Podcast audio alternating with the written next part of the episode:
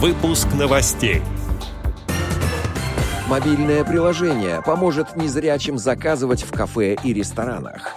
Два избирательных участка в Тамбове оснастили кабинами для голосования «Доступные выборы». Далее об этом подробно в студии Алишер Канаев. Здравствуйте. Здравствуйте. В Тамбовской области создаются условия для голосования избирателей с ограниченными возможностями здоровья. В том числе для помощи им подготовят 2000 волонтеров, сообщает сайт top68.ru. Два избирательных участка в Тамбове оснащены кабинами для голосования, доступные выборы. Дорога к ним имеет покрытие, являющееся тактильным указателем. Оно несет необходимую информацию об окружающем пространстве для незрячего избирателя. Кабины имеют звуковые информаторы, которые сообщают о том, какие выборы проходят и как заполнить бюллетень.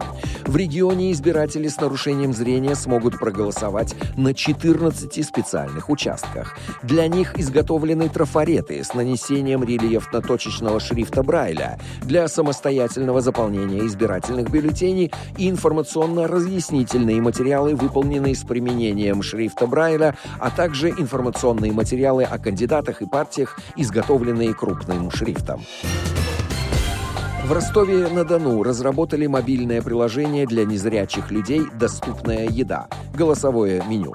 Оно позволит посещать кафе и рестораны и самостоятельно заказывать в них блюда, сообщает Общественная палата Российской Федерации. Приложение содержит аудиоверсии меню и управляется голосом. Мы вносим меню заведения в базу приложения, и в дальнейшем оно озвучивается голосом. Придя в ресторан или кафе, человек может просмотреть меню со своего смартфона, либо установить его на гаджет сопровождающего и прослушать весь ассортимент блюд, сделать заказ. Все меню озвучивается, а переход из раздела в раздел осуществляется с помощью голосовых команд. У незрячих людей чаще всего свои смартфоны, на которых уже установлен экранный диктор и идет полное озвучивание экрана, рассказала инициатор и руководитель стартапа Дарья Датченко. В данный момент приложение доступно жителям в 33 городах России из 25 регионов. Отдел новостей «Радио ВОЗ» приглашает к сотрудничеству региональной организации. Наш адрес новости собака радиовоз.ру. В студии был Алишер Канаев. До встречи на «Радио ВОЗ».